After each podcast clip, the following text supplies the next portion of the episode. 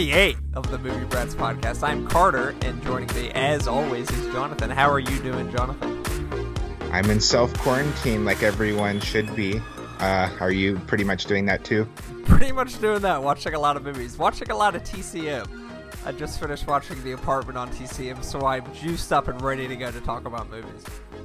Well, I am not really watching that many films just for fun, but I'm rewatching stuff for class and seeing things for the first time. Like, I know this is shameful because we both graduated from NYU, but I actually just watched last week for the first time in its entirety Battleship Potemkin. Ah, I had never actually, It's and it's crime. amazing. yeah. Um, but uh, just some other ones I've seen recently. Uh, I saw All About My Mother, Ah. uh, Pedro Almodovar's film for the first time, and then I rewatched The Exorcist, One Flew Over the Cuckoo's Nest, Rashomon. Um, let's see what else. Oh, I watched um, Speed, which uh, kind of connects to. It's not on my list, but we're going to be doing our top five feature directorial debuts, Mm-hmm. and then our top three final film debuts feature. I know the the the Swan criteria. songs. Yeah, the criteria is that with the uh, first list with the top five is that it has to be a feature, meaning 60 minutes or longer, and it has to be actually their first film. So, example, Shaun the Dead does not count because that's technically his second film. Uh, Welcome to Dollhouse is Todd Solondz' second film. One I really would have put on the list, and it's sometimes you look on IMDb and you're like, what is this movie? Uh, like, The Texas Chainsaw Massacre is technically Tobe Hooper's second film because he did something called Eggshells that, like, isn't available to watch anywhere. I don't know what it is. It's like one of those things It's one of those lost films. I know it's like it's a movie that nobody can see. So uh, these are all movies that are uh, their feature debut, and then the last one is that they have to the director has to be no longer living. So we're not going to count like oh they The haven't Irishman. made a film in 20 years. yeah, uh, hopefully none of these. You know, after we get through all this virus, I hope that no one like Scorsese or Coppola or Yes. well, no anyone dies. But uh, I I I'm it's probably going to happen that there'll be one or two big directors that die from it. Well, let's cross our fingers and hope that does not happen. And begin our countdown to the top five. Do you want to start because I started last time? Okay, so my number five film, I think, is one of the funniest films ever made. It's Rob Reiner's This Is Spinal Tap, Ah, uh, which is one of, it's not the first mockumentary ever. Another mockumentary, in a way, that is also a great directorial debut is Albert Brooks's Real Life. And also, this is kind of a cheat, but Woody Allen's first real film that he directed all himself is Take the Money and Run, which is also a mockumentary. But I'm going to put Rob Reiner's This Is Spinal Tap, which uh, stars and is co written by Christopher Guest and also stars Harry Shearer and Michael McKean. It's just a brilliantly crafted portrait of this fake metal band which seems like it might be a real band. and oh yeah well there were stories about screenings of the film where it was about 20 minutes into the movie before people realized that it wasn't a real band yeah. and the movie is under 90 minutes and they're they shot tons of footage like the ratio of how much they shot and how much is in the final film is ridiculous and one thing they did is there's all these uh, deleted scenes that you can watch but they deleted any scene in the movie where it wouldn't have kept the reality of it being a documentary like there's scenes where they're doing drugs but see if it was a real band they wouldn't have allowed Yeah. it to be in the documentary so they keep to the strict rules of you know what would be in a documentary Uh-huh. and the movie is just brilliant screamingly funny it's just the songs are dead on I mean, They I seem love, like they might be real songs by a really bad metal band. right like sex farm Uh-huh. big bottom and tonight we're gonna rock you tonight um, and it has so many great people pop up in small parts. There's Fred Willard, there's Ed Begley Jr., a lot of people that Christopher Guest uh, went on to use in his movies. Um, there's Bruno Kirby. Mhm. So many p- funny Billy people Crystal. pop up. Yeah, Billy Crystal, mime is money, and uh, it's just such. I mean, there, there. I mean, I could just quote randomly. When Rob Reiner's very funny himself is like the the filmmaker in the movie. I know you get the famous. This one goes to eleven, where the amp is all the knobs go up to eleven. He's like, "Well, why don't you just make ten a little higher so they all just go up to ten?" And guest Well, pauses. this one goes, goes to eleven. I know. I love the little finger food in the backstage and he's like talking about how the bread is small but the meat is big and he's like well you fold the meat he says, but if i keep folding the bread he said no well don't fold the bread he's like it's what and he brings little and i don't want a little sandwich it's just one of those endlessly quotable films and it's just it really is one of the funniest movies ever made and mm. i mean rob reiner had been in our consciousness for uh, over 15 years because of All in the Family, mm-hmm. and his father was uh, Carl Reiner, and he's still alive. He's 98 now. Mm-hmm. Uh, he had a birthday last month, but uh, this was actually his first directorial uh, achievement. And I mean, we we were talking about doing a list of uh, best four films in a row. I mean, Rob Reiner had an incredible string in the 80s and early 90s mm-hmm. with. I mean, I might be skipping somebody. Of This is Spinal Tap and When Harry Met Sally. Stand by Misery, Me. Stand Princess by Bride. Me, and, Princess Bride. Yeah. So, but the started out with, I would say, I mean, we could talk with each of these films. I think that this is Spinal Tap is probably his best film he's ever mm-hmm. made. It's certainly to me his funniest film. So it's this so is original, and a lot of people have tried to do mockumentaries, but nothing achieves this is Spinal Tap's level of it. Where and and all of the people involved with it are like actually somewhat gifted musicians, like Michael McKean and Christopher Guest, like can play their instruments that they're playing in the movie. Oh yeah, and it's just the way that they capture the the band. Oh, another great set piece is uh, Anjelica Huston playing the woman who makes the Stonehenge uh, stage.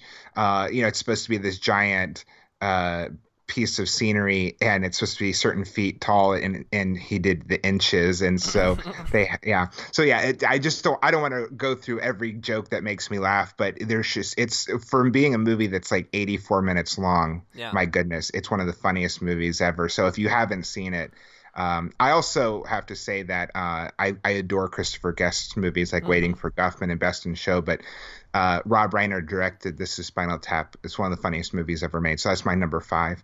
That's funny. That was that was one that I didn't even think of. So, I mean, I don't I don't know. I don't think of it being a Rob Reiner movie, which it obviously is. It's just Christopher Guest. I think of it as a Christopher Guest movie, and he didn't direct it. So very good of you to include that. Well, sometimes it's like we've had this thing before. There are great sports films and then there's great films that are about sports like mm-hmm. there are films that are like this is a great directorial debut and then this is a great film that is this director's first film yeah. you know what i'm saying yeah I, yeah that is sort of exactly how i'd put it like one one that isn't on my list but another of the funniest movies ever made is airplane mm-hmm. which was the directorial debut of all three of them jim abrahams and david and jerry zucker but i don't think of that as being like oh this is a great directorial debut as much as it is just a great great comedy that happens to be the first film of all three of them mm-hmm. So what's so, your number five? My number five is just about as opposite on the spectrum as a movie could possibly be. We go from one of the funniest, most joyous movies ever made to maybe the most dour movie I've ever seen. Is Hunger, directed by Steve McQueen from the year 2008, about Bobby Sands, a political prisoner from the Irish Republican Army in the 1980s who decides to go on a hunger strike to gain political status for him and his fellow IRA prisoners and the movie is basically his decision to start the hunger strike and then the complete deterioration of his body as he undergoes his hunger strike and eventually dies. It is a very, very bleak movie, but Steve McQueen, this was his directorial debut, and after he made this, I was like, this guy is going to be one of the best directors we've ever seen. And his next couple movies, Shame, uh, also starring Michael Fassbender, which this is also the first movie I ever saw Michael Fassbender in and after that he became one of my favorite actors. And then he yeah, did... and seen Inglourious Basterds before. This came out the year before Inglourious Basterds. Oh, okay. I and I, I now was and I saw this like the year it came out because I was very intrigued by the trailer. And then, sort of funny personal anecdote. I was watching this when it was on Netflix in 2010, my freshman year of college, while my roommate was trying to take a nap, and he was just like, "Jesus Christ, what are you watching?" And I was like, "Oh, it's Hunger. It's really, really good." Uh, well, but, I actually saw Hunger with my mom, and I saw Shame in a theater with my mom. Oh my God. movie about a sex addict, but um, yeah, Hunger is. I think it's his best film. Actually, Twelve Years a Slave is incredible. So too, but yeah. and Twelve Years a Slave went on to win Best Picture, but I don't, yeah, it's it's hard to think that he has improved on Hunger, which was his first movie, and obviously Shame and Twelve Years a Slave, I also consider two of the best movies to have come out this century. And then Widows, which came out two years ago, was a slight disappointment. It was a movie I was looking very much forward to, but was very different than his previous movies because there was a real austere naturalism to Hunger and 12 Years a Slave and Shame. And Widows had that a little bit, but was a little more genre than the previous movies. But anyway, Hunger, yeah, Michael Fassbender was the first time I saw it, seeing him in a movie, and he absolutely blows audiences away with his performance as Bobby Sands. There's one particular sequence uh, where he's speaking to a priest, and there's just this really extended take, which I think goes on for like 15 to 20 minutes, where it's just him and Liam Cunningham, who most people would be familiar with from Game of Thrones, just throwing back and forth at each other, acting the shit out of the movie. Uh, I mean, I, I don't know if I'll ever see a movie that impacts me on like a gut level like Hunger did the first time I saw it. It truly is an incredible movie experience, and I'm looking forward to whatever movie Steve McQueen makes in the future. I'm going to see it opening weekend just as I did with Widows and hopefully the next one is a little bit closer to Widows or, or sorry, to Hunger and 12 Years a Slave than it is to Widows. Uh, but yeah, my number 5 uh, Steve McQueen's Hunger. Yeah, I mean, it's just one of those movies that when it ends and the end credits are going, you just yeah. sit there and go, "Ooh." You're like, "Shit." yeah. And it's just one of those films where the lead performance is just like you you almost feel bad for the actor even yeah. though you know it's it, he's only acting but he did lose a lot of weight and yes. it's just it's such just, a it's so yeah he just puts so much of himself into it yeah I don't know I've been a little disappointed in Fassbender the last few years wouldn't you say you have as well Assassin's Creed and X Men sequels that uh-huh. haven't been very good. Yeah, I mean, what's the last good movie he's been in? I mean, I don't know. A Dangerous Method, maybe. Like it's yeah. been a little while. I thought I thought the comedy western Slow West was kind of fun, mm-hmm. um, but uh, my number four film is also a uh, not a very fun movie where it's people trapped in an isolated location, which is good for what's going on now. It's um, Who's Afraid of Virginia Woolf, Mike Nichols' first film. I thought about putting this in mine. Yeah, um, Edward, based on the Edward Albee play. Um, this is Elizabeth Taylor, Richard Burton, yes. Sandy Dennis, and George Segal. And uh, this is I don't know if it's the first one, but it's one of the few films where all four of the actors were nominated, and the two uh, actresses won mm-hmm. Oscars. Mm-hmm. And um, this is a hell of a debut for Mike Nichols, and uh, it really when, is. I mean, it's he had been famous for being in a comedy team with Elaine May, and not that this movie doesn't have humor in it. It's it's uh, ha- definitely has some um, dark and uncomfortable and scathing humor in it. But boy, it's a dramatic powerhouse. And I mean, I always say that if people think that Elizabeth Taylor was just one of those old timey Hollywood glamorous uh, people that didn't have actually that much talent. I mean, she is incredible in this film, and she just this is like the perfect piece of uh, performance to show someone to prove that she actually was one of she was the real deal. Mm-hmm. And I, I, I don't know. I love any movie where they're in it together. Richard Burton and Elizabeth Taylor. They're I don't know. It seems like anytime they're on screen together, they're just gonna like knife each other. Uh, in oh. this whole movie, it's just back and forth. And Richard Burton, anytime he says something mean, you're like, "Oh, that's the meanest thing anyone's ever said." I um actually just got. I've been ordering a bunch of films on Blu-ray, and I got the film Boom, which is probably you know the worst film they made together, but it's based on a Tennessee Williams play, and Williams said it was the best film that had ever been made based on one of his works, and like nobody except him and John Waters thinks so. It's a huge. Uh, John Waters is a huge fan of that film, and it's a kind of campy mess, and I, I love Boom, but Who's Afraid of Virginia Woolf is just such a. It's just such a showcase for the actors, but it's also. Uh, it, it's like it might be the best film adaptation of a play that's I'm not counting like Shakespeare, but mm-hmm. like a one you know almost the whole film is set in one location in the yeah. house. They do go out to the bar, but um and it's shot by uh, uh Haskell Haskell Wexler, Wexler one of yeah. the great cinematographers of all time. Right, and this was at the time where most films were in color, and mm-hmm. it was only like a few were hanging on. Like if you're going to make a serious drama, you sometimes would keep them in black and white, and this is just such yeah. a evocative. I mean, it's it's one of the great examples of how to translate a one location stage play onto the screen. Mm-hmm. Yeah, I mean, some of the black and white photography is incredible. I watched this pretty recently, and there's one scene where the one change of location where they go to like a roadside bar, and Uh, just it's between Richard Burton and Elizabeth Taylor, and it's just it's just so amazing. Haskell Wexler just he does miracles when he has the camera with him. And one thing about this movie that I really like is that it does not sort of treat the audience like it's stupid. It really sort of counts on the audience to be paying attention and remember most lines of dialogue and it it does not serve you what's happening on like a silver spoon. It really makes you have to be invested into the movie and be paying attention to what's happening. And if you are really paying attention, it's just completely delivers by the end of the movie. Yeah, I mean this is it's one of my favorite movies of the 1960s. It was very close to making my top 5, but it did not. So what's your next one? My next one uh sort of similar in terms of being very raw and incredibly assured for a debut. Uh, this was a movie I really, really loved this director, but for some reason had seen nearly every movie they've made except for the first one they made, and I finally saw this for the first time last year and was completely blown away. Uh, it is Sex, Lies, and Videotape, directed by Steven Soderbergh from 1989. Uh, for me, this movie is like a myth almost to like the genius of its inception. Apparently, Steven Soderbergh wrote it on a notepad on a cross country trip over two weeks. Although he says he'd been thinking about it for a couple years before that, which uh, I mean, he had to have because if you just came up with this in like four days, like you're the smartest person who's ever lived.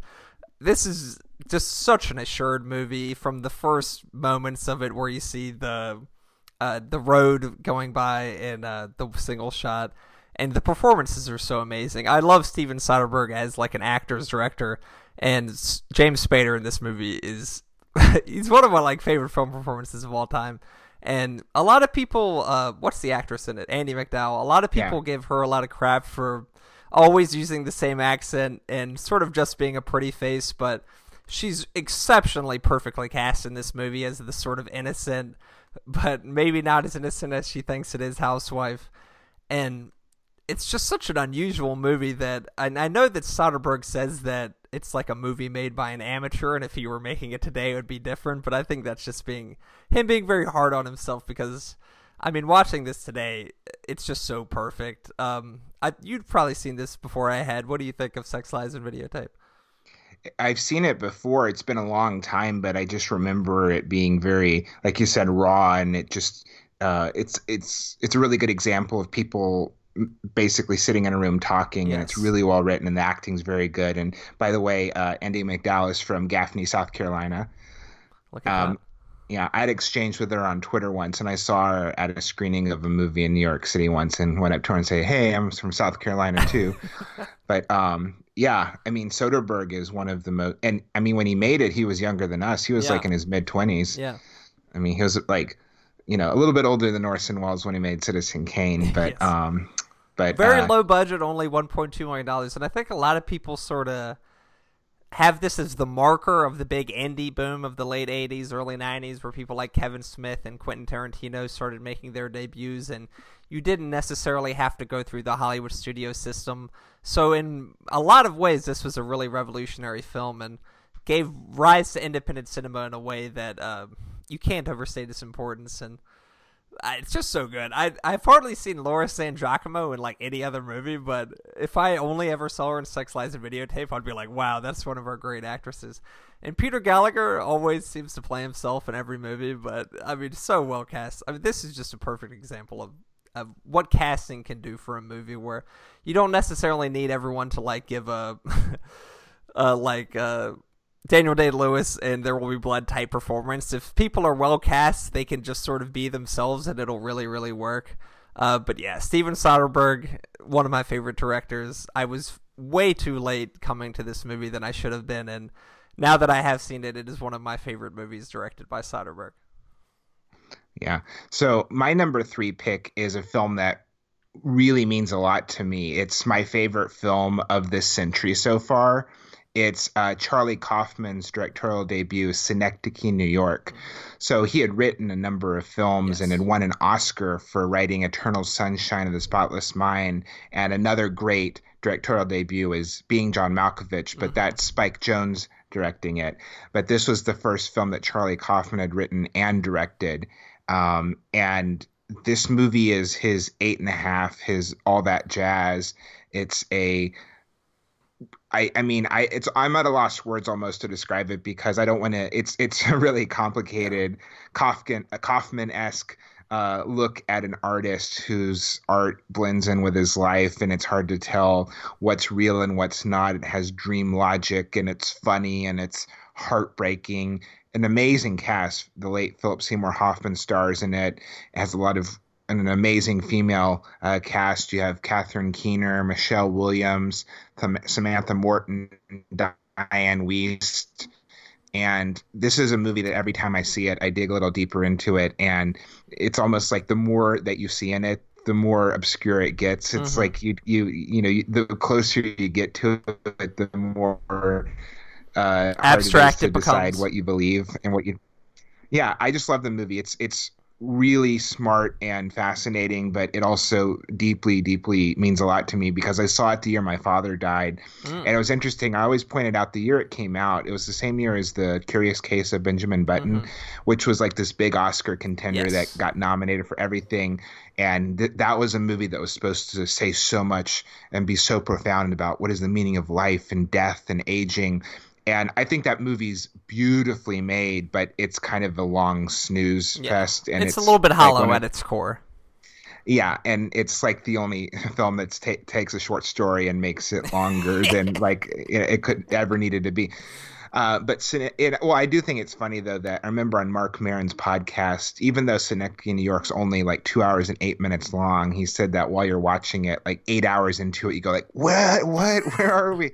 Um, but I do think the movie is the best. I, will say this: it's my favorite film of the century so far. It was Roger Ebert's favorite film of that decade. Mm-hmm. Came out in 2008, and I just think it's a masterpiece. Uh, yeah, if you haven't seen, have you actually seen it? No, i am very negligent in that I haven't seen it because even like a couple years after it came out, people whose opinion I respect are like, oh, "This is one of the best movies I've ever seen," and I, it's just one of those ones for I don't know. Maybe I'm afraid of it. Maybe I'm afraid to undertake the watching of it. Maybe that's what it is. But uh, no, I still haven't seen it. Hopefully, it's something I remedy sooner rather than later. I know it was streaming for a little while, but I don't think it is anymore. It's just I wouldn't recommend watching it if you haven't seen at least one of the films he's yes. written, like being John Malkovich. Yeah, or and he he was very well known as one of the great screenwriters before he made his directorial debut. Like adaptation is for me, it's the best movie about adapting a previous source material than anything that's ever been made, and it's quintessential Charlie Kaufman. So I've I've seen I think everything that he's written, but I and I've seen the next movie he directed, Anomalisa, but I have not seen uh, Synecdoche, New York and the number one film I'm looking forward to this year, if anything gets released the rest of the year, is his film I'm Thinking of Ending Things, which is a Netflix film. Yes. So maybe it has a running time on IMDb, so maybe it will actually get released mm-hmm. uh, sooner than we think. I think that they, I, I would have the feeling that they would want to have it screen at a festival before putting it on Netflix. I think yeah. that's why they haven't just put it on Netflix yeah. during this quarantine. But uh, it's not there's Schenectady, New York, but it's a play on words. It's Synecdoche. It's a word meaning uh, a part of something representing a whole or a whole representing a part. For example, if you see uh, a car and you refer to it as, oh, you have nice wheels, mm-hmm. or if you see a police officer and you say, oh, there's the law. Mm-hmm.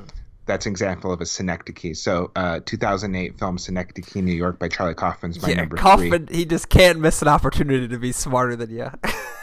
Yeah, like Anomalisa. Like you hear that there's films that one film that was almost in my top five is the Evil Dead, mm-hmm. and it was originally called the Book of the Dead. And the producer that came on said, "Don't call it the Book of the Dead. People think well they have to read." uh, so some, you know, I I can't imagine that the studio was too happy with a film called Synecdoche, New York, because mm-hmm. nobody knows what that word means. Well, it notoriously lost some money, but I don't know how concerned Charlie Kaufman is with his movies making money. Uh, my number yeah. three is the directorial debut of possibly my favorite director of all time. It is Badlands, directed by Terrence Malick from 1973. You, I mean, we talk about assured debuts. I don't know. I, Terrence Malick must have been like born creating art because Badlands seems like he'd been making movies for like 20 years before that. Very famously, it premiered at the same New York Film Festival, I think the same week or possibly the same day as Martin Scorsese's Mean Streets, which is not his directorial debut. If it were, maybe it would have made my top five. But Badlands is. It's one of my favorite Sissy Spacek performances, and also Martin Sheen doing his best James Dean impression just is incredible. And it's as far as Terrence Malick's entire filmography is concerned, it sort of feels a little different than his other movies. Days of Heaven, which came out in 1978, feels very much more like a Terrence Malick movie. And then, of course, The Thin Red Line and The, the New World and The Tree of Life. It's like, wow, he's really found his style and he's making movies like nobody else. But Badlands, although it is very different than his other movies, is still very quintessentially Terrence Malick. And the score he uses for this movie, which has been repurposed for a lot of different materials, one of my favorite movie scores of all time. And uh, what do what do you have to say about Badlands, Jonathan? Oh, it's my number one. So oh, I look at that. So yeah. do you want to go ahead and talk about it now, or do you want to save your thoughts for later? No, I'll just go ahead and talk about it. I think that I- don't know that it's my favorite. I think Days of Heaven is actually my favorite film of his, but it's interesting that both Badlands and Days of Heaven are 94 minutes. Oh they're wow, just really? over yeah, they're both 94 minutes and you know, I don't mind Malick being Malick and going on for almost 3 hours, but sometimes there are directors that need to be reminded, you know you can make a movie that's under 2 hours. Yeah. Tarantino, Michael Mann. um but I do yeah, it's a mix of Bonnie and Clyde and with it's it's like it's like that with more poetry. Not that Yes. Bonnie and Clyde isn't poetic in its own way too, but it's just such a evocative film and it's actually pretty I would say it's the only film of his that has any humor at all whatsoever. like No, all his other movies true. are it, it not that it's like a laugh fest, but I mean it is No, I mean Martin Sheen, like he does a lot of funny stuff, and a lot of the humor that comes from Sissy Spacek comes from her narration when what she's saying is just so completely different than what's actually happening. You're like, oh, this girl is just completely naive and doesn't understand what's going on. And the whole movie is sort of pre- presented through her like teenage dream, like, oh, he's James Dean and we're just in love and we're just doing stuff people in love do, and it's like, no, he's murdering people. Like this is not good. What's happening? Yeah, I mean, if I made a list of the 20 most gorgeous films ever made, I think five of them would be Yes. Terrence Malick films. I think I'd say uh, maybe Badlands, Days of Heaven, Thin Red Line, The New World. You know, even though The New World is not, I, you know, one of my favorite Malick films, it's I think a flawed movie. I remember in the Leonard Maltin guide, he gave it two and a half out of four, and he said that it's like watching paint dry, but what Oh. beautiful paint.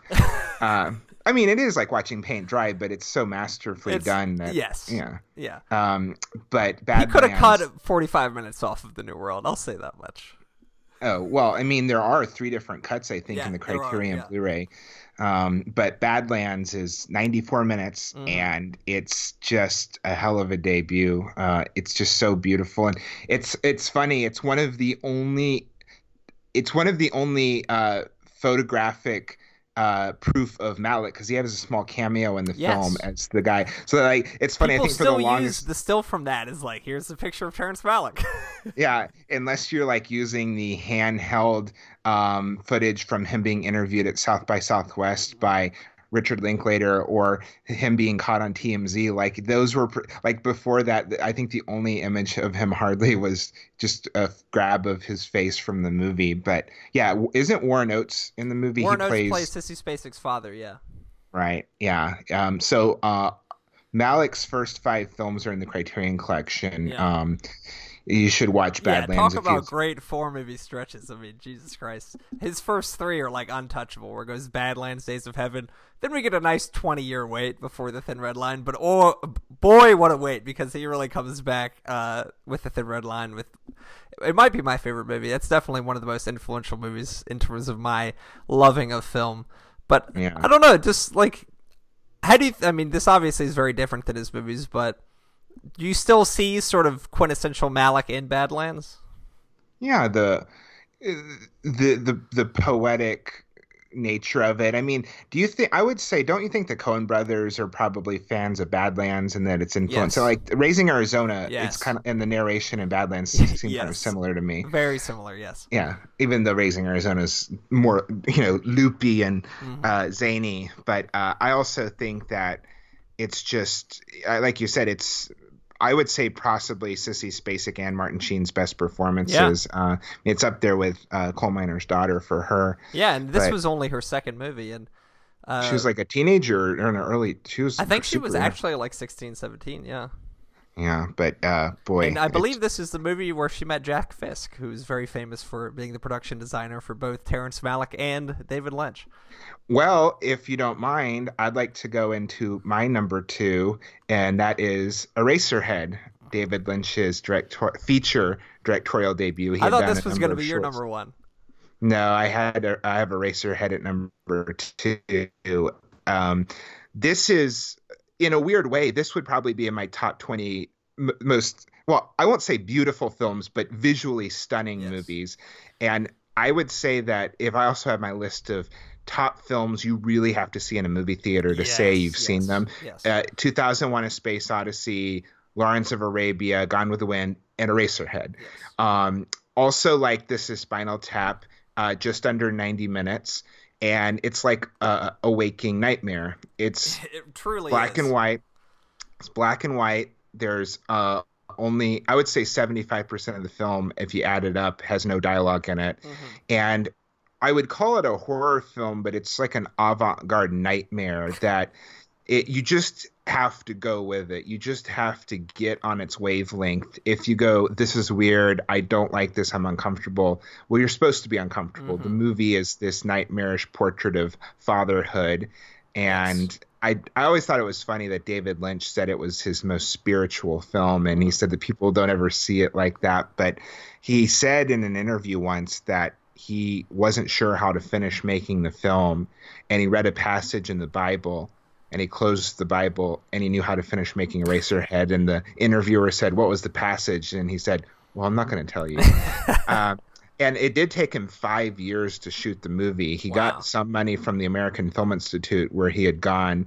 And I know there's a shot where the main character walks through a door, and when it cuts inside, it's like a, over a year between the two shots because they had to do it piecemeal over five years. But I just, I completely understand that this is not for everyone, Mhm. but um, you really need to watch it in surround sound. It's one of the greatest uses of sound ever. Yes. You know, watching it not very loud on your TV at home if you don't have surround sound, it's totally different. Yeah, you'll be like, "What is this? What am I watching?" Have you ever seen it in a theater? That Did was the first time I saw it. No, I didn't go with you, but I think I went at your recommendation where they were having a David Lynch retrospective at uh, I think IFC is what it was. I've seen it a number of times. They had a, it was a weird kind of retrospective. They had David Lynch and Jacques Rivette features paired up together, and they also had one at the I. They, well, they frequently showed it at IFC Center because Mhm. it was like a midnight movie. Mhm. But um, you know, it's not for everyone, and it's definitely uncomfortable, disturbing film. Even though it's not actually that violent, it's no, not. it isn't. It's just very weird, and it, it, Yeah. after you leave it, you feel dirty, and you're like, "This is something that's gonna haunt my dreams tonight." but I will say that it is one of the most powerful movie experiences I've ever had and every time I see it it just it shakes your soul Mhm. and I think that it it's a really incredible example of the power of cinema and Yes. you know they're like singing in the rain is a great example of the power of cinema in its way Mhm. but in a dark nightmarish you know horrifying way eraserhead is one of the most powerful pieces of cinema i've ever seen and i think it's um i mean i i'm in the cult of david lynch and Mhm. i think it's one of his best films and it's certainly one of his most pure uh, works of art that he's ever made Yeah, this is one where if you know if you grow up liking films and wanting to be someone who knows a lot about films, Eraserhead is always one that you hear about, and I'd, I'd like read about it for the first time when I was like maybe 14 or 15 and I read the plot for it and I'd heard people talk about it and I was like what does See this the movie... poster. yeah and I was like what does this even look like? What does this movie even look like? And then I went and see it and I was like oh it looks like this. This is insane. This is completely different than even I expected. And I heard it was very different it, I mean, it is about as unique and singular of a movie as there can possibly be. And there have been a lot of very unique and singular movies. David Lynch really is that much of a visionary. And he directed, produced, and wrote this, which is uh, similar to Badlands, which Malick directed, produced, and wrote. I don't know. It's hard for me to imagine someone like giving funding to this movie where you have David Lynch in a meeting and he was like, "Oh, it's it's about this guy and he's in this weird industrial town and what happens to him? Oh, you know, he has a baby with this girl and then he goes through some stuff and you're like, so what happens? It's like, oh, you know, you'll see when you see it. I mean, it really is just completely different than almost anything you'll ever see. And I mean, it came out in 1977, but it still feels very vital and I mean, it feels very contemporary for as weird as that sounds for a black and white movie from 1977. And yeah, it was David Lynch's first movie, and it really signaled him as one of the true auteurs in in all of movies. And auteur theory is something that a lot of people say, like, oh, you know, is the director really the author of a movie? Well, for Eraserhead, I mean, it really could not have been conceived or shot by anybody except for David Lynch. Well, let me throw in a funny story. Another film that was high on my list that didn't make the top five is Mel Brooks as the producers, uh along with Airplane, and this is Spinal Tap, one of the funniest movies ever made. But when Mel Brooks was, he was the producer on The Elephant Man. Mm-hmm and he had all these people the screenwriters and they were going to make the elephant man and David Lynch was going to direct it, and he was like, "Well, who's this David Lynch?" And they said, "Well, he's made one feature film before called Eraserhead," and so they set up a screening, and David Lynch was outside chain smoking, and he was just like, "There's no way they're going to let me direct this Victorian biopic," you know, and and an you Oscar movie basically. Man yeah. was supposed to be like a Best Picture nominee. I know. And so he was pacing outside. And after the movie was over, Mel Brooks burst out of the theater doors and he ran up to David Lynch and he hugged him and he said, You're a madman. I love you. You're going to direct The Elephant Man. And he said that he was like Jimmy Stewart from Mars. Um, yeah. So uh, David Lynch's Eraserhead is uh, one of the most original films, one yes. of the weirdest films ever made. Uh, absolutely see but it. Extremely Wait. gripping. And you yeah. you may from hearing us talk about it be like, do I really want to see that? Yeah, you really want to see it. It really is worth seeing.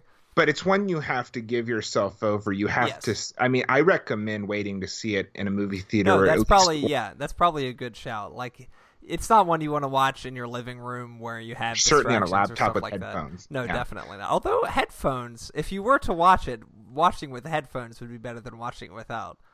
Surround sound. Yeah. yeah. What's your number? Uh, next one. My two? number two is, I think, considered by many to be, if not the most influential movie ever made, certainly one of the most influential movies ever made. It is Breathless, directed by Jean-Luc Godard from 1960, which was probably not the first French New Wave movie. I think Hiroshima Mon Amour and uh, 400 movie, blows. Yeah, 400 blows, which was another movie. I was thinking, I was thinking about sneaking in another movie and making these tied at number two, but I was like, I probably shouldn't do that two weeks in a row.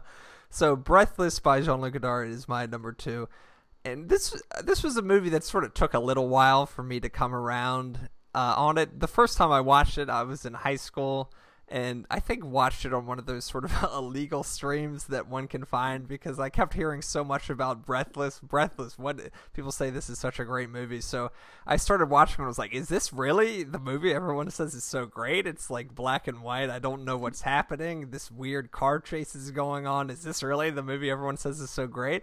But then it's one if you, well, if you... let me let, let, me say, I uh, Leonard Maltin has said this on his podcast never go into a movie going, I've heard this is the greatest movie ever made because it's always going to be disappointing. That's I mean, probably true. Yeah, it's like it's it's your setup for failure if yes. you watch Citizen Kane for the first time, saying, "Oh, this is the greatest film ever made." Prove me wrong, you know. Yes. So, but uh, I actually just saw Breathless a few uh, weeks ago because I taught it in my international film class, and I had seen it, you know, two or three times mm-hmm. before. But yeah, go ahead with what you were saying. I mean, yeah, if if you are ever to take like a film history class, Breathless is one that you will most definitely watch. And if you don't watch it, then the person teaching the class is probably doing you wrong because it's sort of necessary to understand the history of film. And it, people talk about like Citizen Kane is different than everything that came before. Breathless is like truly different than everything that came before it. And just... well, I remember William Friedkin one time saying there are four films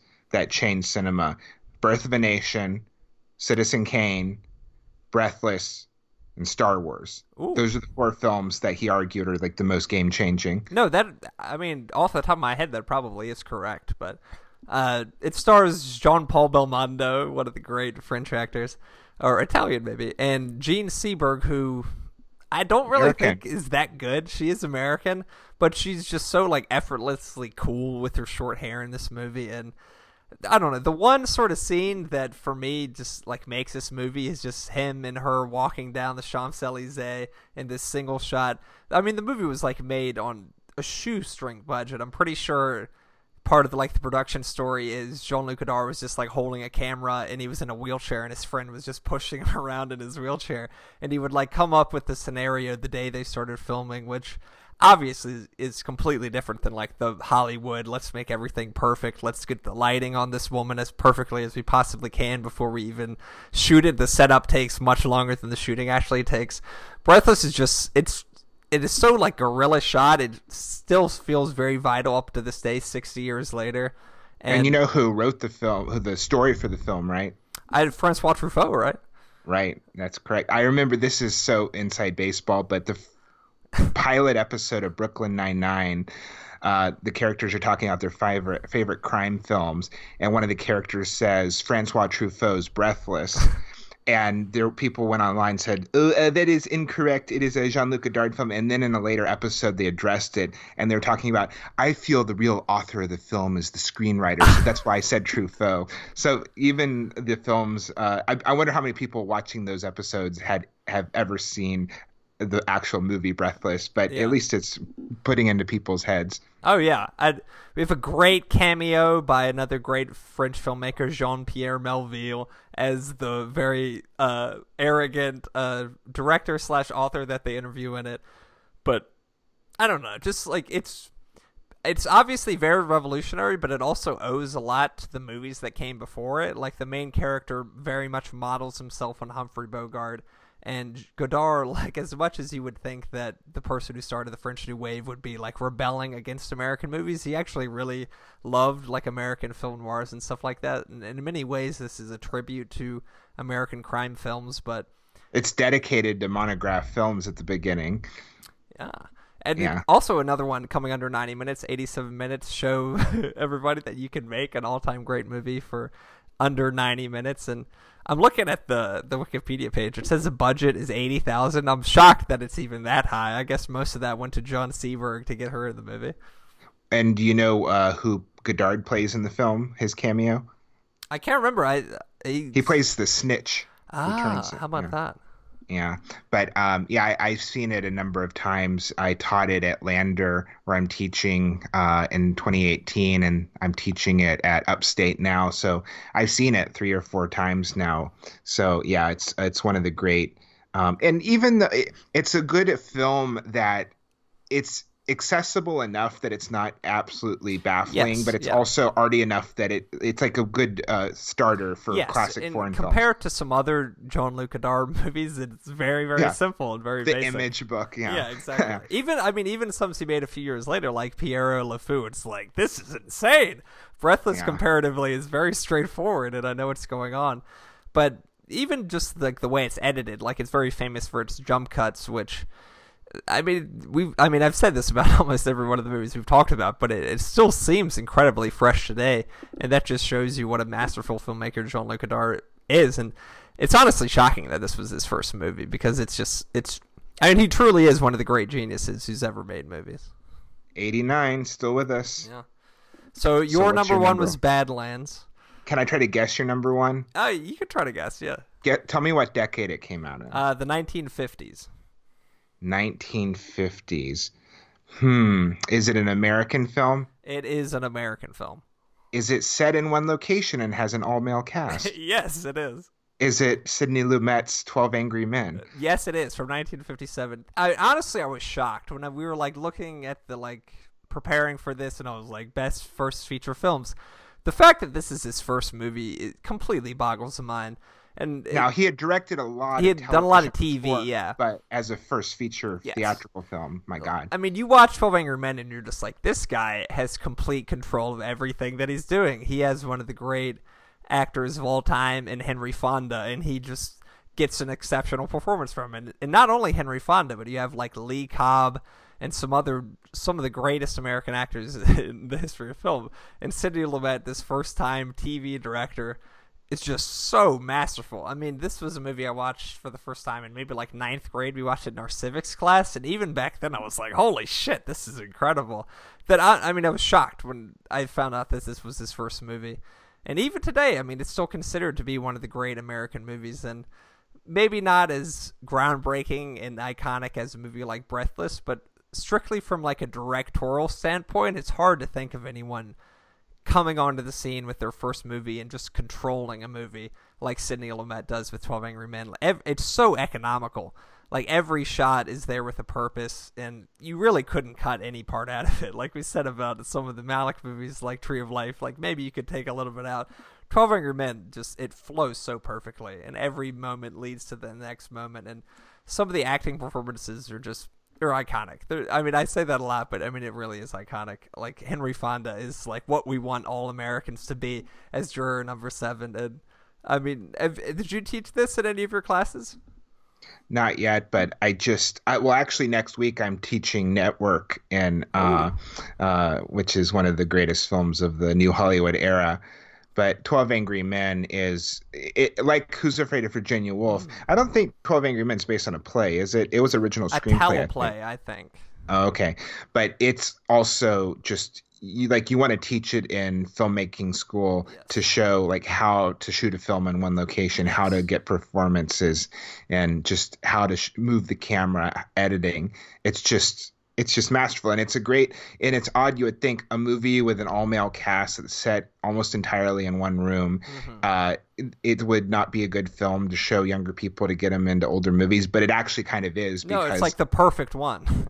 because it's just so gripping and yeah i, And, and I the fact that it's in the one location, it doesn't feel as dated because Yeah. the, they don't try to do any special effects or anything like that. Like such a a thing that dates so many movies is when they do the projected background, like when people are driving. Oh, like even yeah. Hitchcock movies where everything is like perfect when they do the, the projected background. You're like, oh, that really doesn't look good. There's and yeah and they don't do the I, the night of the crime blah blah blah blah, blah and they like Yeah. do a flashback to the crime you Yeah. know and they show interpretation no it's all just the men Mm-hmm. discussing the trial in that room and yeah it's it and that's another movie it's just over 90 minutes short and sweet it's like you Uh, know that's sort of been a feature for all of these movies we've made. I think it, Yeah. it's good for the first time director to not overreach himself, it seems. Keep it under two hours. If it's around 90 minutes, perfect. Great movies could be 90 minutes. They all don't have to be Lawrence of Arabia. Well, I actually think this is a really a great transition to the top three final films. Can I do my number three? Because my number three is Sidney Lumet's last film, Ooh. Before the Devil Knows You're Dead, which was in an amazing year of film, 2007. Mhm. Uh, that was There Will Be Blood, No Country for Old Men, Sweeney Todd, Eastern Promises, Michael Clayton, Juno, Four Months, Three Weeks, and Two Days, Superbad. I mean, on and on and on. Uh, this was his last film. He directed it in his 80s. And this is a film. All star cast. Oh yeah, like Synecdoche, it has Philip Seymour Hoffman, it has Ethan Hawke, Albert Finney, Marisa Tomei, uh, Amy Ryan. This movie feels like it's directed by someone that's half his age. I mean, someone in their th- tw- late twenties or thirties, possibly. It is just so economical, and the performances, the script. It's just a old master just just doing a film as brilliantly as you can. And it's one of his best films. And it's also an example of a director making his best film in like decades, probably. Mm-hmm. I mean, I don't think people had been talking about Lumet's films for quite a while since like the verdict was yeah. like honestly maybe the last film he did that like really got a lot of attention or at least some of the films in the 80s but my goodness yeah i mean i'm looking at it right now like running on empty from 1988 maybe but even yeah. so that's not the verdict yeah, but before the devil knows you're dead is just, and it's such a great title. Uh, mm-hmm. Uh, it's based. It's uh, the saying is, "May you have half an hour in heaven before the devil knows you're dead," and I just, yeah, it's just a, a master going out on one of his finest. I mean, he had an amazing string in the 70s, mm-hmm. but I mean, this is, you know, it, I'm not saying it's like his third or fourth best film ever, but it's like it's it's probably his best film in like 25 years, and it was his last film. Uh, how would you say it compares like stylistically to his previous movies? Because he's very much known for being a very realist sort of director. I know it uses a nonlinear plot, but I don't know. Just how does it compare to his other movies in terms of the style of it?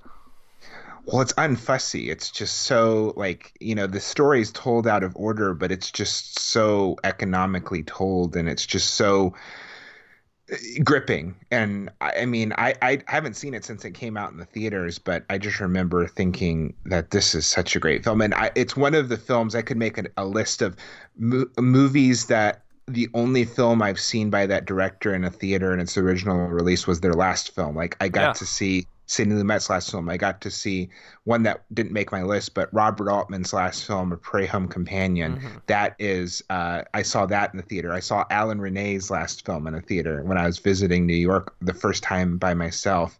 Um, and then there's some directors I saw a few of their last films, like Jonathan Demme and George A. Romero. Mm-hmm. But I was really glad I can say, like, when I'm 103 years old, I saw Sidney Lumet's last film when it first came out. But uh, yeah, Before the Devil Knows You're Dead, one of the best films of that director's and one of the best films in an amazing year. I would say that 2007 is the best film uh, year of film so far this century. It's probably the best year of film in my lifetime, and a very influential. I mean, I was 15 in 2007. Yeah, just so many great movies. I mean, if there was any year that like hooked me as being a cinephile, it was the year 2007 yeah, when my I said my father passed away in 2008, um, the last four films we saw together in the theater were No Country for Old Men, There'll Be Blood, Sweeney Todd, and then Cloverfield, which came out in 2008, which is still a really fun yeah. movie. I mean, it's not in the same league. Very original. I, when it yeah. came out, that was like a sensation. But um, I remember after seeing There'll Be Blood and No Country for Old Men and Sweeney Todd, my dad was saying you know, I'm dying. I shouldn't maybe be watching all these really dark, violent movies, but I'm really glad he. I mean, I mean, I, he was glad he saw them. Yeah. But uh, another one, uh, a movie that is uh, one that means a lot to me, uh, is one of the last movies we saw in the theater. Also, another great film from that year was "I'm Not There," the ah. Bob Dylan biopic with all the people playing him. We drove all the way to Todd Asheville Haynes. to see it. Yeah, and um, but yeah, so before the Devil Knows You're Dead, 2007, Sidney Lumet. That's my number three on our top three final films. So What's my your... number three is one that I know you haven't seen, but uh, this is one. You know how, like you said, you read Little Women before you saw it. You should very definitely read the source material before you read this one because unlike Little Women, it's very, very short. It's only about 25 pages. This is what I consider to be the best short story ever written uh, The Dead by James Joyce. I'm talking about the adaptation of that, The Dead by John Huston from 1997. I was also thinking of putting John Huston's directorial debut in my top five debuts when he came out with The Maltese Falcon in 1941. I don't Same know. year as Citizen Kane. I, I challenge anyone to have a better first and last movie than John Huston did. Uh, the Dead is it's a pretty much a perfect film, and it's it's very easy to say it's a faithful adaptation because the source material is only like 25 to 30 pages, but most of the dialogue they use in the film is directly lifted from it, uh, from The Dead by James Joyce, and uh, the last two pages of the short story are some of my favorite words in the English language, or at least combination of words in the English language. So by the time you get to the last five to ten minutes of this movie, you're just like, oh, I'm just like emotionally devastated. It's just so perfect. And this is actually starring his daughter, Anjelica Huston, uh, in the role as uh, the wife in this one, who's sort of the emotional key of this movie. Uh, the Dead is the final short story from James Joyce's masterful collection, Dubliners, and you don't need to be familiar with all of James Joyce's work. It's not like you need to have read Ulysses and Finnegans Wake to appreciate The Dead, but for anyone who sees it, I, I really highly recommend reading it beforehand because it I mean it truly is for me the best short story ever written. James Joyce is a writer unlike anybody else and John Huston, I think being at his age and being on death's door appreciated the the material like few other filmmakers could have done. And eh, you haven't seen it so you can't say much about it but 83 minutes another movie under 90 minutes extremely economical. It's just it's perfect. This is just a perfect movie. Um i mean this might be like one of my like top 50 movies ever made. And it's one that i don't think enough people have seen like uh, is this one you think of when you think of john huston movies i'm sure it isn't well when i think of him i think of the, one of my top 25 movies, top 50 movies, is The Treasure of the Sierra Madre. Um, by the way, the day we're recording this, this is Walter Huston's birthday. Oh. Isn't he in that movie? Did I make that up? He Am is in The Treasure of the Sierra Madre. Yeah, he's his fa- uh, his father, right? Yes, and was a very yeah. famous actor in his own right. Yeah, today's a crazy day. Okay, so Roger Corman, it's April 5th when we're recording this.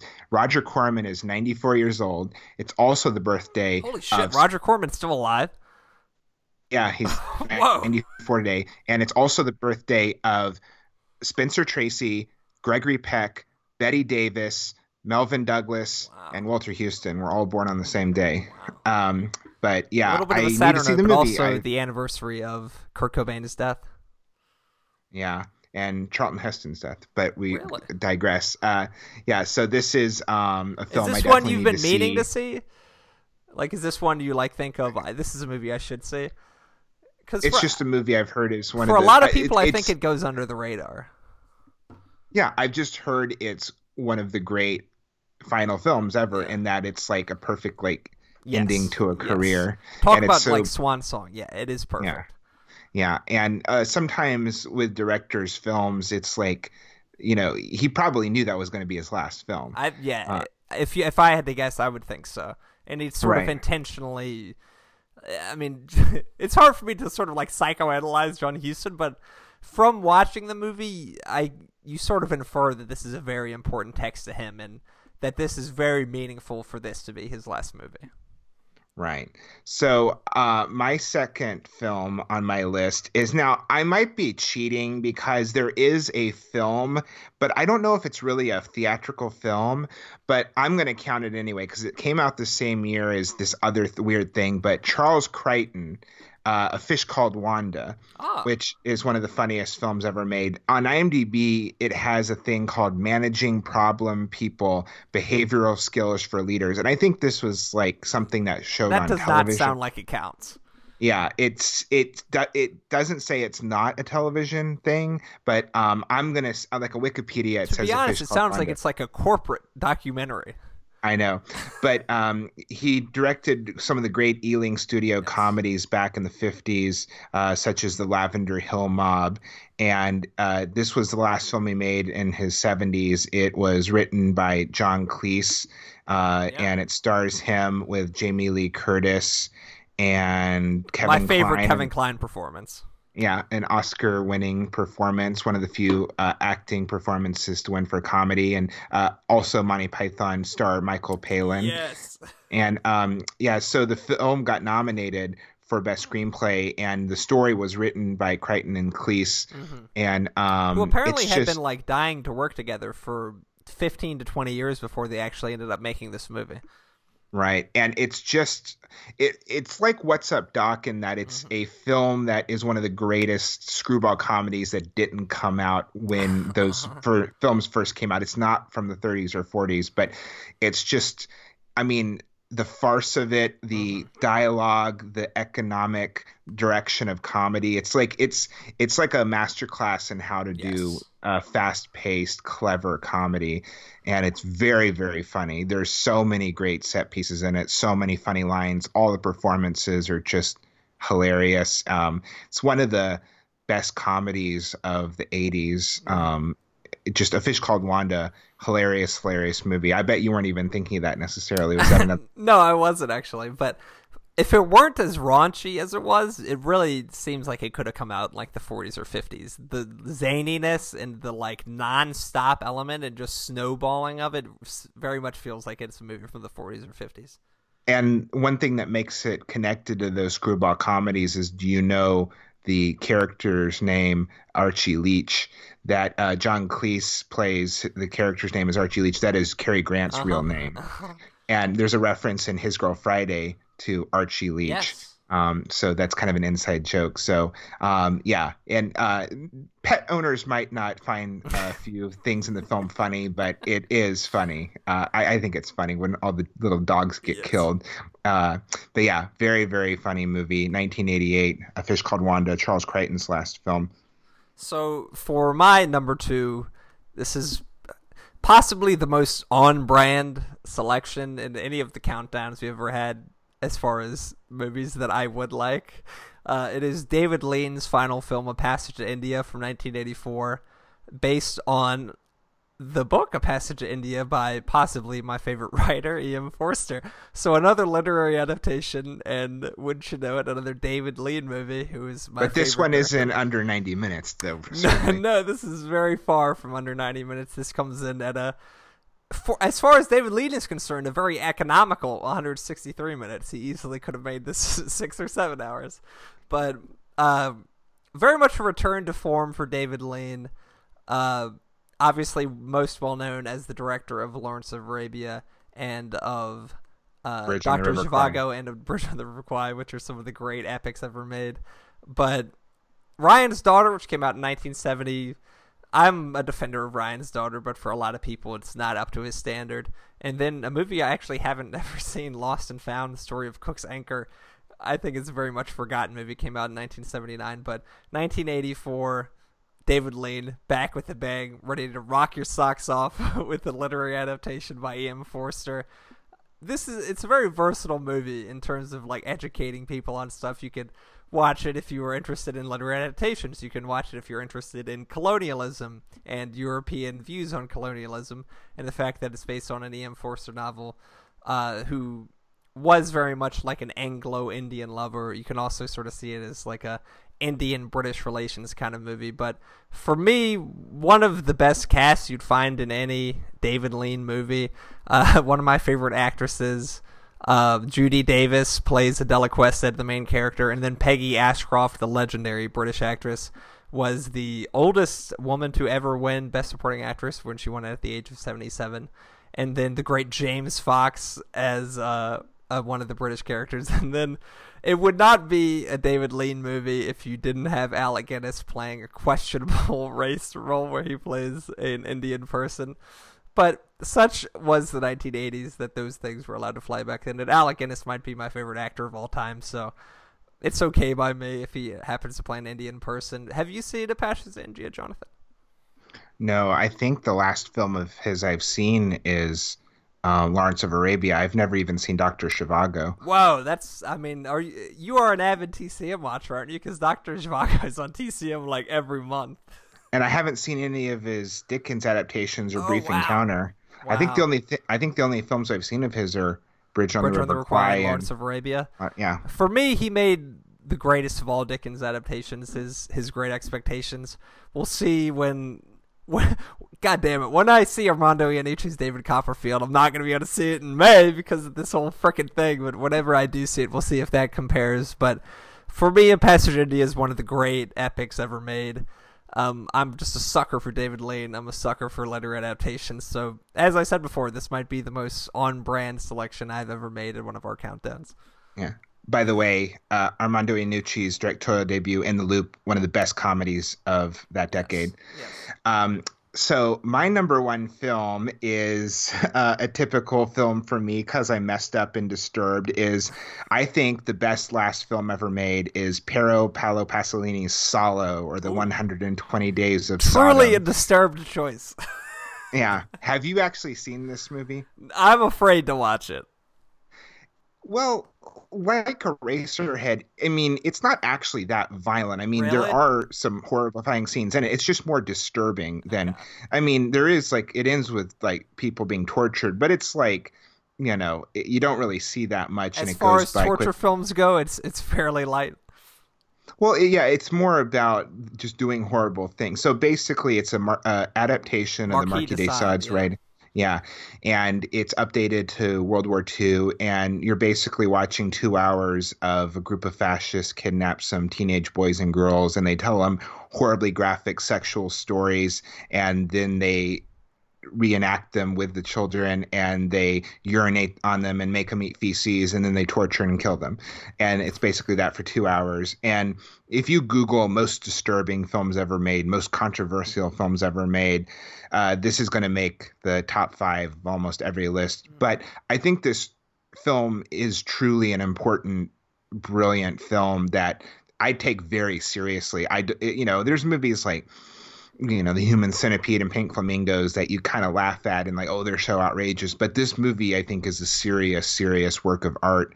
And pasolini unlike a lot of the other directors you know this was not going to be his last movie. Mm. This was actually the first in a trilogy of death that he was going to make. He had just done the trilogy of life. Mm-hmm. He had done adaptations of famous literary works such as the decameron and the arabian nights and the canterbury tales and this was going to be the first in a new trilogy of death and he was murdered shortly before the film came out uh, by a gay male hustler and like john waters said he died for our sins.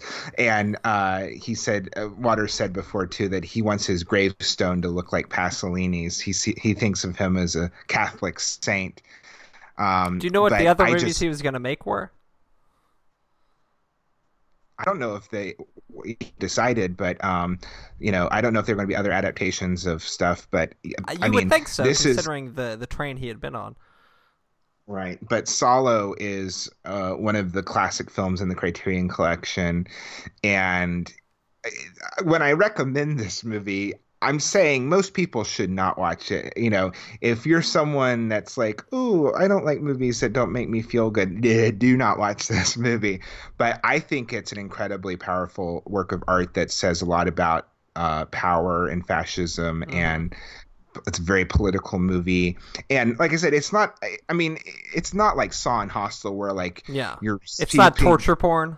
Yeah, I mean they in the last act of the movie they do get tortured, but it's like old school and it's like Yeah. you don't, you know, it's it's I'm I'm not saying it's cheesy, but it's not like oh my god that really looks like someone's getting their tongue pulled out, Uh-huh. but um yeah, Salo is one of the great disturbing films that I think actually is a really good film. So 1975 Pasolini's Salo or The 120 Days of Sodom. So my number one, I, I don't think you've seen any of uh, my choices, and how many of which were which were your three? Count them down before I do my one. Uh, Before the Devil Knows You're Dead. Have you seen that movie? I actually haven't. Okay, a fish called Wanda. You've seen. I have though. seen that. Yeah. Yeah, and you have not seen Salo. Have you seen any of Pasolini's movies? No, it's I've it's one I really feel like I should have because he is considered to be one of the more important directors of the 20th century. So Well, it, it is very much negligent on my part as a film scholar to have not seen any of his movies. And it's ironic that the guy who made Salo uh, made the best Jesus film ever, The Gospel According to Saint Matthew. Mhm. Which, even though he was an atheist, a Marxist, and homosexual, he made this very sincere, reverent Jesus film that's better than Passion of the Christ, and Mhm. I think even better than uh, Martin Scorsese's Last Temptation of Christ. which So, is um, for me the number one movie about Jesus. But my number one movie is the climactic installment of the masterful Three Colors trilogy by Krzysztof Kieslowski. It is Three Colors Red, which for me is the greatest of the three movies. Blue is also fantastic. White is actually very different than the other two, but Red is it's incredible. Uh, it is starring Irene Jacob, who, for my money, is one of the most beautiful women who's ever lived. But take away all of that, she's incredibly uh, effective as an actress in this movie. And uh, the sort of concept of the Three Colors trilogy is he does red, blue, and white, which are the three colors of the French flag, and each color represents a different. Um, uh, one of France's revolutionary ideals. I can't. Red, I believe, is fraternity. I I think blue is liberty and white is equality. But red is about fraternity and sort of your connection to humans and humankind in ways that you don't necessarily even think of. but you are a member of the human race, and these bonds exist between you and other people, even if it's not something you're completely conscious of. And for for me, Kieslowski is like one of the great visual directors where I mean, people don't even need to talk in his movies. You sort of just understand by he's just such a humanist filmmaker, and I I think that he had actually retired after making this movie and was not necessarily going to make any more movies. But very tragically, two years after he made this, he died from complications in open heart surgery after suffering a heart attack, and it's just such a great testament to his philosophy on filmmaking and his philosophy towards humanity and mankind. The Three Colors Red was his final movie, and I, you probably should watch them in order if you are to see the Three Colors trilogy: blue, white, and red. It's good to watch them in that order, but if you were to select one to watch out of all three of them, red is the one you should watch. It's incredibly powerful. It's one of the great visual films ever made. And we were talking, uh, this is one of the topics we may do in a future episode is like great four film runs. The final four films by Krzysztof Kieslowski are almost untouchable for me. He did The Double Life of Veronique, also starring Irene Jacob, and then Blue, White, and Red from Three Colors Trilogy. It's just the perfect way for one of the great filmmakers of the 20th century to go out. Krzysztof Kieslowski. Have you seen any of his movies? like you with Pasolini, I've never seen any yeah. of his movies, and he's so one it's your did, time to be negligent. well, you have. Uh, he didn't do that many, did no, he? No, he didn't. No. Yeah, and he died young. I mean, yes. yesterday was uh, Andrei Tarkovsky's birthday, and yes. I saw on a number of lists uh, the Sacrifice. I think was his last film, and yes. some people think that that's one of the better last films you know there were some directors you know they were really old and they made a film or there were some that like tarkovsky and bob fosse did star 80 yeah. they were you know like in their 50s or 60s when yeah. they died but um sort of so, similar yeah, do... tra- career trajectory to tarkovsky and sort of similar style of filmmaking tarkovsky is a guy we've hardly talked about on this podcast in any subject yeah well um do we just want to mention some other honorable mentions for? I have a many, many more directorial debuts. Yeah, listed. let's yeah mention uh, some debuts. One that was sort of an obvious oversight from both of us is Citizen Kane, and one that I think we mentioned uh, in comparison to other movies on our debut, and we sort of talked about before. It's one that we both acknowledge its greatness, but it we just simply enjoy other movies more than Citizen Kane. Right, if we're going by favorite films. Yeah. Yeah. So some other ones I wrote down, a lot of comedies, a lot of people their first for example, Monty Python and the Holy Grail, the mm-hmm. directorial debut of both Terry Gilliam and the late Terry, Terry Jones. Jones. who died earlier this year. Um, one of my favorite documentaries of all time, um, and I'm teaching a class in the fall on documentaries, is Errol Morris's Gates of Heaven. Which was his first film, and Roger Ebert put it as one of his ten favorite films of all time. Wow! Before, um, uh, possibly my favorite film directed by an African American is Charles Burnett's Killer of Sheep, uh, which yes. I saw in class Extremely at NYU. Extremely powerful movie. Yeah. Right. Um, one movie I haven't seen all of his movies, but I actually think maybe my favorite Michael Mann film is his first the- theatrical feature, Thief, starring James Caan. I just really, you'd say that a... might be your favorite Michael Mann movie. I haven't seen all of them. I've you know I haven't seen Collateral or Last of the Mohicans, but um, I love Heat. I'm a big For Michael me, Mann Heat fan. is like untouchable. Yeah, but it, it, I know it's like the thing of like Thief does it in like a third. You know, like it, yeah. it's like half yeah, an it's hour. much more economical. Yes. Yeah. Um, we mentioned the Coen brothers in passing, but Blood Simple is one of the most assured directorial debuts yes. ever. Um, I love Pee Wee's Big Adventure. Honestly, I think it's one of Tim Burton's best films. Um, to get a female director, and I really like Jane Campion's first feature theatrical film, Sweetie, which is mm-hmm. very funny. Um, Lady Bird, Greta Gerwig. I this yeah. is one of my favorite movies of this decade. Yeah. Now, if you want to be technical, she actually co-directed a film before oh, that. that doesn't that count. Her, okay, well, um, just and then I want to say three great horror films that came out this past decade that were directorial debuts: The Babadook, The Witch, and Get Out are three yes. of the best like modern horror films. Uh, Jennifer Kent, Robert Eggers, and Jordan Peele. Mm-hmm. Uh, American Beauty, Sam Mendes, Best Picture winner, right? Yeah, he was super young when he did that. Well, or, or, I don't know. How old was he when he did that? I, I don't think, think he... late, mid to late twenties. I'm pretty sure. Okay. Um, but yeah, I just was looking over. I mean, I don't need to list everyone, but I just taught it in my action class. But Speed is Yes. just such a fun movie. Talk about assured uh, directorial debut. He had a lot of experience as a cinematographer, most famously for The Hunt for Red October and Die Hard. I'm pretty sure. Right. What are some on your list? I just rambled off a Uh, bunch. Barry Levinson, Diner. That's a fun movie. Uh, Judd Very well Apatow, written. Forty Year Old Virgin. Yeah, I had that on my list. Yeah. Uh, That was the first R-rated movie I ever saw in a theater. I didn't see it in a theater, but that was one of the first R-rated comedies I saw. That in the sort of the golden age of R-rated comedies with like Wedding Crashers, and then the other uh, Judd Apatow movies following that, like uh, Knocked Up, and he didn't direct um, Superbad, but is very much a Judd Apatow movie. Right. There was this time, I think, in the 90s and early 2000s where there were mostly PG 13 comedies, you know, Uh-huh. Jim Carrey movies, Adam Sandler movies, and then Judd Apatow brought in a new era, Mm-hmm. you know, and then there were also films like Borat and Wedding Crashers. Mm-hmm. But um, yeah, the 400 the- Blows, which we mentioned, was very close to making my list. Yeah. Uh, District um, 9, Neill Blomkamp, has not made a movie as good since he made that. District 9. Yes. Yeah, I don't like that movie. What? wrote a whole You don't paper- like District 9? Yeah. No, I, I wrote a whole paper about the, how the film doesn't make sense. Like it starts out as this fake documentary, and then it just drops that. you know, like, well, you, you're kind of right about that. You, you are right about that. Um, Yeah, one I'm surprised neither of us mentioned is Quentin Tarantino Reservoir Dogs.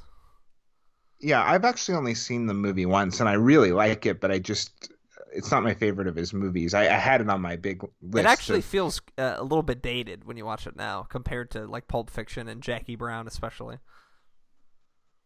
it feels like a young guy's movie. Yeah, being But, John um, Malkovich, Spike Do you mind if I mention some? Uh, yeah, yeah. Um, you mind if I mention some other? I didn't have that many other last films listed, but can I mention a few? Oh yeah, Okay, so Douglas Sirk's Imitation of Life, Yes. one of his best movies, was his last film. Uh, retired and uh, lived many more years, but that was his last film.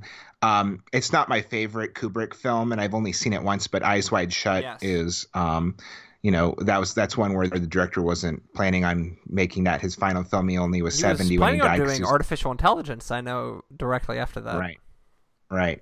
And then uh, I mentioned in passing that I saw uh, Robert Altman's A Prairie Home Companion, Mhm. which is just a lovely movie. I mean, it's not, you know, MASH or McCabe and Mrs. Yeah. Miller or Nashville, but uh, it's it's or even Gosford really, Park, which I think was the second to last movie. Well, he did one called The Company, but okay. I mean, A Prairie Home Companion. I just want to read that cast off. Have you actually seen that movie? No, I haven't. Okay, so it's I based on the radio distinctly remember when it came out. I remember the the preview for it when it came out. Yeah, so here's the cast of the movie. Uh, Woody Harrelson, Tommy Lee Jones, Kevin Kline, Lindsay Lohan, Virginia Madsen, John C. Reilly, Maya Rudolph, Meryl Streep, Lily Tomlin, L.Q. Jones, and then the creator of the original radio broadcast, Garrison Keillor, is the star of it. But that's a incredible lineup that of really actors. is. Yeah, and uh, Paul Thomas Anderson was actually on the set of the movie sometime uh, because he was going to take over if Altman ended up not being able to finish the movie because Oh, he wow. wasn't in best Yeah, health. I know that Altman was very much like a, uh mentor to Paul Thomas Anderson. I did not know that though. And then there's a connection too that his future wife Maya Rudolph is uh, in the movie. Ah. Yeah. Uh, another one you haven't seen, Sergio Leone's "Once Upon a Time in America" from 1984. Right. Um, like we were saying, a lot of the great directors from the golden age of Hollywood Mm-hmm. wouldn't fit on either list because their first film is some obscure silent movie that nobody has seen hardly, and their last film is some me- mediocre film from like. Like 1970, Yeah. uh, that you know nobody has seen or nobody remembers very much these days. But um, I've seen some people defend John Ford's last film. Uh, it's called Seven Women, I think I have not seen and that.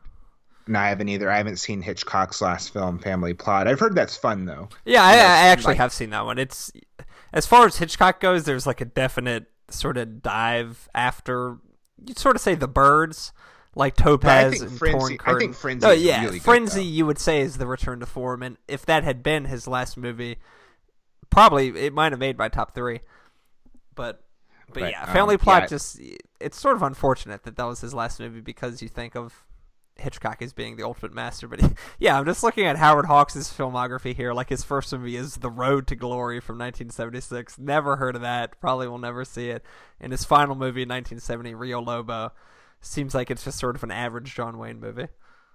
Well, I mean, I think sometimes directors they you know, I understand Tarantino's thing of like I don't want to be one of these great directors that yeah. Churns out five movies in my last five movies. So. Yeah, I mean, even someone like Terrence Malick, you'd say that his filmography has been watered down a little bit by the output that he's put out, and it's it's amazing to think of how long it took between like Days of Heaven and The Thin Red Line that you were like, hey, slow down a little bit here, Terry. But that's almost how it feels. Well, and then there's the thing of, you know, maybe Woody Allen's ratio would be better if he didn't do one every single year, uh-huh. but still you get a match point or a Midnight in Paris or a Blue Jasmine, Blue Jasmine yeah. and you know that's just the way he is. Like in Clint Eastwood too, is like not everything he's done has been fantastic in the last 15 years, but he has done, uh, you know, Million Dollar Baby and Letters from Iwo Jima. I think uh, Gran Torino. Uh, you know, some of them aren't his like top five best movies ever, but I think Changeling's really good. Yes. I, I I'm a big defender of the Mule as being no, so really am I. Good. When I hear yeah. people say like that was awful, I'm like, did we watch the same movie? yeah, I love that it was on uh, Cahiers du Cinéma's top ten of the year. Yeah. I just think that's so. It's like such an American movie, but that's what they do. but uh,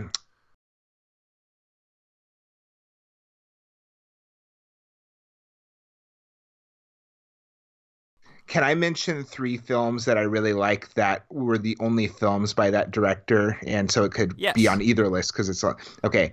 And all three of these directors are no longer living, so uh, they are certainly not going to make another movie. Um, Charles Laughton's The Night of the Hunter, one of the greatest films ever, period. Um, but incredible by that one of the greatest his... actors ever. Right, and was um, panned I... when it came out, right? You know, sometimes you just wonder like what movie were they watching? What what was in their head? But um, a movie from 1970 uh, that I think is really uh, a powerful movie, one of the best serial killer films ever, The Honeymoon Killers. Uh, 1970, uh, Leonard Kastle. It's in the Criterion Collection, and uh, I remember Patton Oswalt uh, being a big fan of it and talking about it when he was talking about the Criterion Collection. Um, it's it's such a budget like almost looks like an Ed Wood movie in that like you can tell oh this is just like there was no sets hardly but it doesn't feel um you know it, it it's actually really incredibly shot and uh, the black and white is uh, very evocative but and then um in my queer cinema class last semester I taught the 1986 film Parting Glances and the director of the film Bill Sherwood died of AIDS and um it oh, was the first tragic. film uh Steve Buscemi's first film and it's just a really good comedy drama about gay life in New York City in the 80s and, and you know dealing with AIDS. And it's just a uh, it's one of the best oh really? Uh, it's about of that AIDS? era. was he yeah. Did he had well, he already contracted the virus by the time he made it or was that just a very I, tragic coincidence? I yeah, I don't think he had yet because I, I think it was a number of years later he died, like five years at least. But um, it was Steve Buscemi's uh, first film, and he, his character, uh, Buscemi's character, uh, has AIDS in the film, and it's just a it's a really funny film and a moving film, and it's just really well written. Um, also, another movie that's like right about ninety minutes. Um, so uh, that's uh, it's hard to get. It's like on DVD and it's like pretty expensive on Amazon. It's like random, you know, hard to get movie. But I, that's when I'd love the Criterion Collection to release. Mm-hmm. But uh, so the Night of the Hunter, the Honeymoon Killers, Parting Glances, only feature film those directors made. Um, I'll, I highly recommend all three of those. Well, yeah, I thought this, I think this was a good topic for us. Uh, you let me indulge my sports fandom on the last one with the top five or six sports movies. So we did our top five debuts and our top three final films. We are yet to determine what our next topic is going to be, but I'm sure we could do the four in a row movies. I think for that one, we might not necessarily rank them. It's more of just an appreciation right. podcast. But yeah, there will certainly not be any new movie reviews in the near future, which is tragic for us and for every one of, of members of our audience. But thank you for listening, and we will be back with you guys next time.